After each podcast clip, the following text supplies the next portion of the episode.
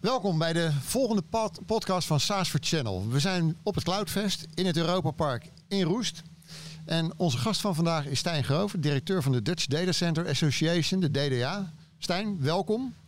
Dankjewel. Mogen we jou vragen om jezelf en de DDA in twee minuten glashard neer te zetten? Dat eh, probeer ik. Eh Stijn Groven, ik ben eh, directeur van DDA. Eh, wij vertegenwoordigen de datacentersector in Nederland. Eh bestaan nu zo'n eh, acht jaar.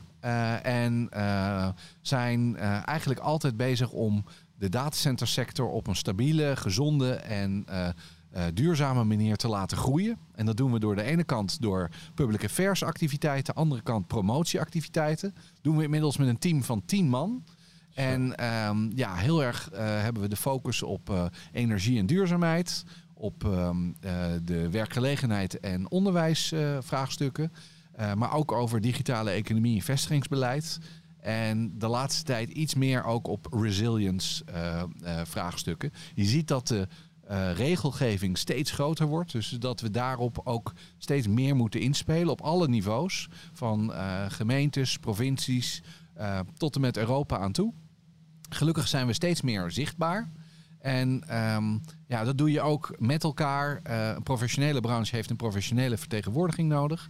Maar eh, ook met een hele goede samenwerking. Bijvoorbeeld de cloudbranche, met de connectivity branche. Dus eh, ja, eigenlijk hebben we hier in Cloudfest zien we iedereen weer. En eh, zorgen we weer dat we die, die, die verbindingen eh, versterken. En eh, kijken we naar de volgende plannen. Als je de datacentersector van Nederland roept en je wilt hem even typeren, omvang, waar praten we over? We praten over zo'n 300 grotere datacenters, boven de 100 vierkante meter white space. Eh, dat zijn allemaal datacenters van bedrijven die datacenters exploiteren of ook datacenters van, eh, ik noem wat op, grote corporates die hun eigen datacenter hebben. Ja, dat is eh, een, een mix. Dus je hebt aan de ene kant de single tenants. Dus dat zijn de, de enterprise datacenter van de corporate datacenters.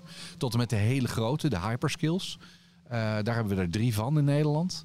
Eh, en eh, ja, eigenlijk de grootste groep is de colocatie datacenters. Dus dat, zijn de datacenters die zijn multitenant. Die verkopen hun ruimte, verhuren hun ruimte aan eh, bedrijven.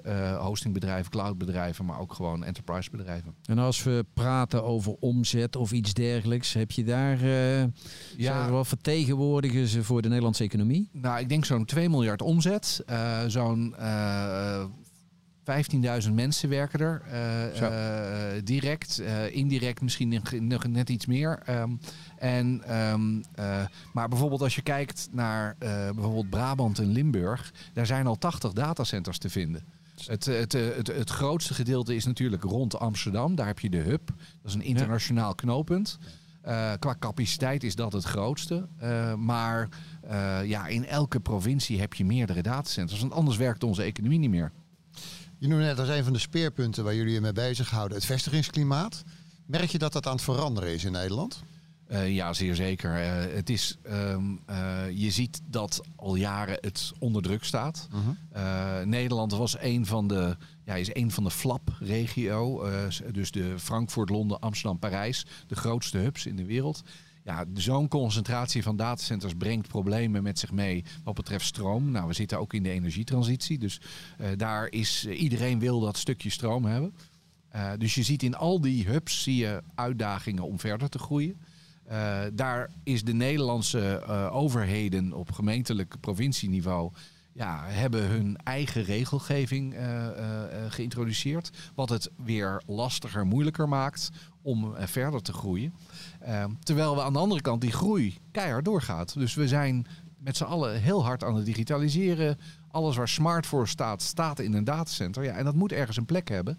Alleen ja, die, eh, dat, dat vestigingsklimaat, als iedereen het over de schutting gooit, als iedereen denkt van eh, niet in voor- of achtertuin, de Nivea of de NIMBY af uitdrukkingen, Ja. Ja. ja, dan komt het nergens. Dus ja, zo langzamerhand begint het te dagen dat je een goed digitaal infrastructuurbeleid nodig hebt. Dat je dat ook centraal moet aansturen. En dat je ook een visie voor de toekomst moet hebben.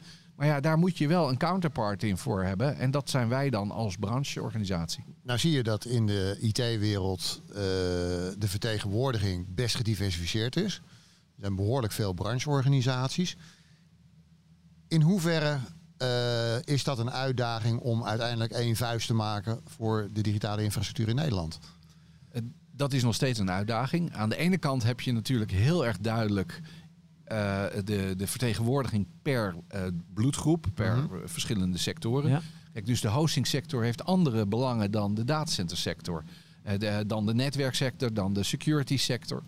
En het is dus ook goed dat er een, eerst een eigen gezicht is. Zonder eigen gezicht kan je ook niet gezamenlijk groeien. Eh, we, we hebben wel al, al jaren dat we eh, dicht bij elkaar zitten, dat we veel overleg met elkaar hebben. Eh DINL is natuurlijk een, Mhm, een ja. initiatief. Ehm, ehm, ik denk dat we in de komende jaren dat steeds meer gaan zien. Eh, je ziet ook wel dat nu, nou ja, ik denk dat het heel goed is dat de cloud-industrie, eh, dat dat één organisatie is geworden. Dat dat groter kan groeien. En op een gegeven moment, misschien in de toekomst, eh, gaat dat wat, nog wat inniger samen. Maar ik denk dat we nu al echt eh, goede stappen maken om op bepaalde dossiers ook gezamenlijk op te trekken. En, en we zitten er ook altijd tegenwoordig. Dus dat is denk ik een heel positief punt. Wat is op dit moment in de huidige economie waar je in zit je belangrijkste knelpunt? Nou, ik denk dat het voornamelijk nog echt het eh, kennispunt is. Kennisniveau. Het kennisniveau, daarin eh, moeten we ook zelf de hand in eigen boe- boezem steken. Van, eh, eh, wij praten heel erg technisch als sector. Wij praten heel erg met afkortingen eh, waarin eh, je ziet mensen afhaken al heel snel. Ehm, eh, en zonder kennis en zonder de feiten goed te kennen, kunnen de beleidsmakers ook niet goed beleid maken. Daar moeten wij eh, ja, dat Dus- beter over het eh, voetlicht krijgen.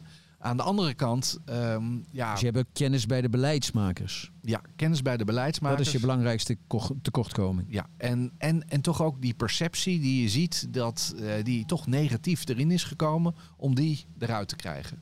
Eh, je ziet dat er heel erg rond hele grote datacenterprojecten zoals Facebook en zoals eh, Microsoft in Middenmeer, Mhm. dat Ja. er toch een soort negatieve spiraal is ingekomen van eh, die grote energieslurpende partijen. Terwijl ehm, dat, ja, dat is niet de hele branche. En Nee. dat is ook uit zijn verband eh, ge- getrokken. En ja, dat, dat probeer je dan goed te krijgen. Maar ja, eh, eh, vertrouwen gaat te paard. Komt te voet. En komt te voet weer terug. En, dus er is heel veel werk te doen. Ja, ik zit. Jij zit er ook maakt niet uit. Wat dat betreft. Ehm, waar zie jij de kansen voor de datacentersector?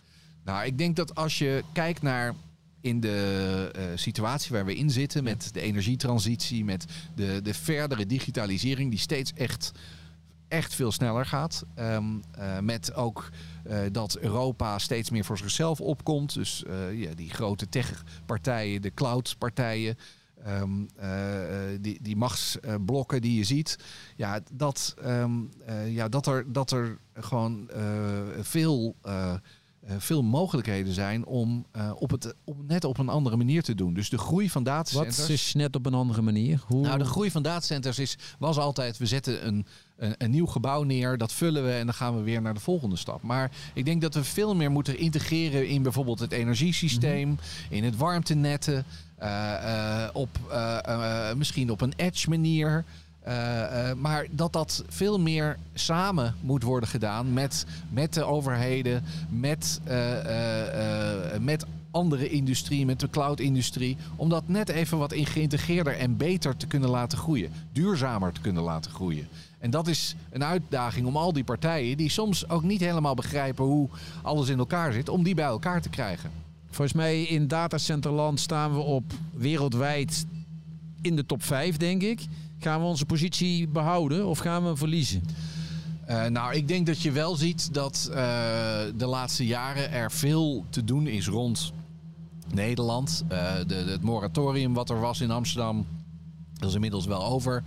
Je ziet nu op hyperskills dat daar ook een, een, een planning wordt gemaakt. Dat zie je dan dat dat door... Hyperskills, als we dan toch moeilijke termen hebben, waar praat je dan over? Nou, de Googles en de Microsoft en Ah, de. Amazons van deze wereld. Ja, daarin zie je ook. Nou, dat is echt ook die regie en die afstemming. We willen aan de ene kant, het kabinet zegt, we willen het internationale knooppunt eh, zijn of blijven of uitbouwen.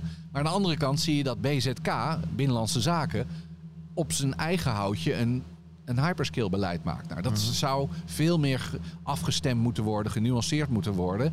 Eh, want dat heeft, als je dat los van elkaar doet, dan, ja, dan is er geen regie en dan heeft dat negatieve effecten. Nou heb je dat nog over de Nederlandse situatie. Eh, je hoort de politiek ook praten over een Europese cloud Ja, ten opzichte tegenover de hyperscalers. In hoeverre zie je dat als een kansrijke eh, toekomst? Nou, het is heel eh, lastig. Dus al jaren is men bezig met bijvoorbeeld Gaia X. Er is nu net nieuws dat daar met een aantal Nederlandse partijen... dat ze echt in een, een, een, een try-out ga- gaan, een, een, een lab, een op gaan zetten.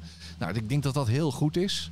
Maar ja, die grote partijen die gaan keihard door. En eh, dit, is een, eh, dit is een trein die met hoge snelheid eh, rijdt. Om dan in Europa, waar je al die verschillende kleine partijen ziet, om daar één grote partij van te smeden. Ja, met België en Nederland en Franse en de Duitse partijen in één. Ja, dat, daar gaat, dat, dat, is, dat is een uitdaging. Ja, dat geloof ik graag, maar dat federatieve model, dat heeft wel denk ik een hele goede kans.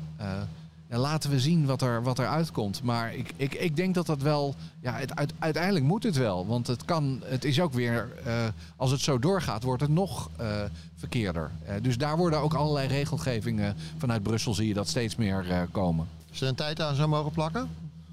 Eén jaar, vijf jaar, tien nee, jaar, dat duurt jaar? wel eh, 10, 20 jaar, denk ik. Dat, dat gaat niet 1, 2, 3 jaar komen. Ik zie, ik zie dat men bezig is, maar ik zie eigenlijk niet dat er nog enorm grote partijen eh, opstaan op het niveau die kunnen concurreren met de grote Amerikaanse partijen. Hoewel je veel meer consolidatie ziet. Je ziet ook een.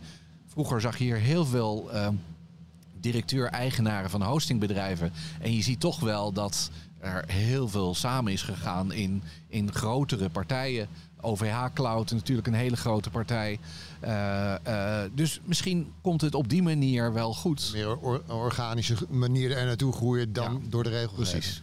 We, zijn, eh, we zien als we naar de markt gaan kijken ontzettende ontwikkelingen nu op het gebied van AI. Ja. Wat voor impact heeft dat in jouw branche? Nou, je ziet daar dat het direct ook een fysieke impact heeft. Eh, er wordt op dit moment het grootste datacenter wat in, in Amsterdam wordt gebouwd, is eigenlijk gebouwd helemaal voor die AI-processen. Dus dat zijn eh, ook hele zware processen waar veel oliekoeling ook al wordt gebruikt. Dus 50% van de datacenter dat wordt op eh eh, oliekoelingbasis gebouwd.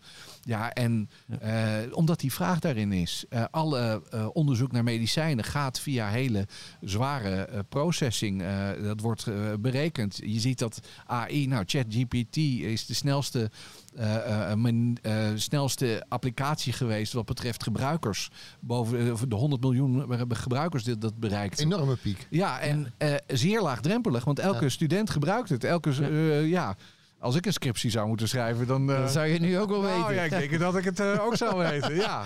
Maar dat vreet natuurlijk wel processorkracht. Ja. En dat Ja. betekent meer datacenters. En, en, en dat is denk ik eh, iets wat we ook aan de ene kant, dat is een beetje het schizofrene wat je ziet in, eh, ook met beleidsmakers.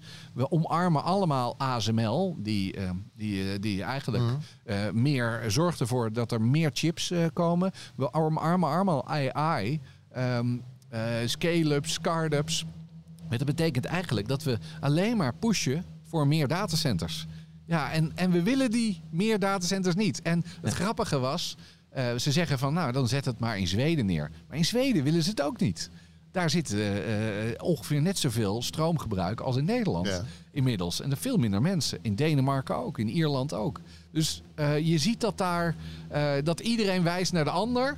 Maar, Ja, maar ja, als het komt, moeten we toch die stroom gebruiken. Dus het maakt eigenlijk niet uit waar je het dan neerzet. Want Ja. die stroom moet gebruikt worden. Nee, en ik denk dat de, de, de oplossing is uiteindelijk om dat op een slimmere manier te doen. Er is een, vorige week kwam het nieuws dat er een partij die wil in Engeland bij elk zwembad een mini-datacenters maken om, om, Om het zwembad op te warmen. Ja. Nou ja, zo kan je die groene energie op een tweede keer gebruiken. Ja. En eh, ik denk dat we ook die energiecrisis alleen maar te lijf kunnen gaan door heel erg te focussen op slimmere integratie, op eh, eh, efficiëntere manier van, van, van, van, van energie gebruiken. Ja, en op die manier komen we denk ik eh, naar de volgende stappen. Ja, we bereiken langzamerhand het einde van ons interview eh, even.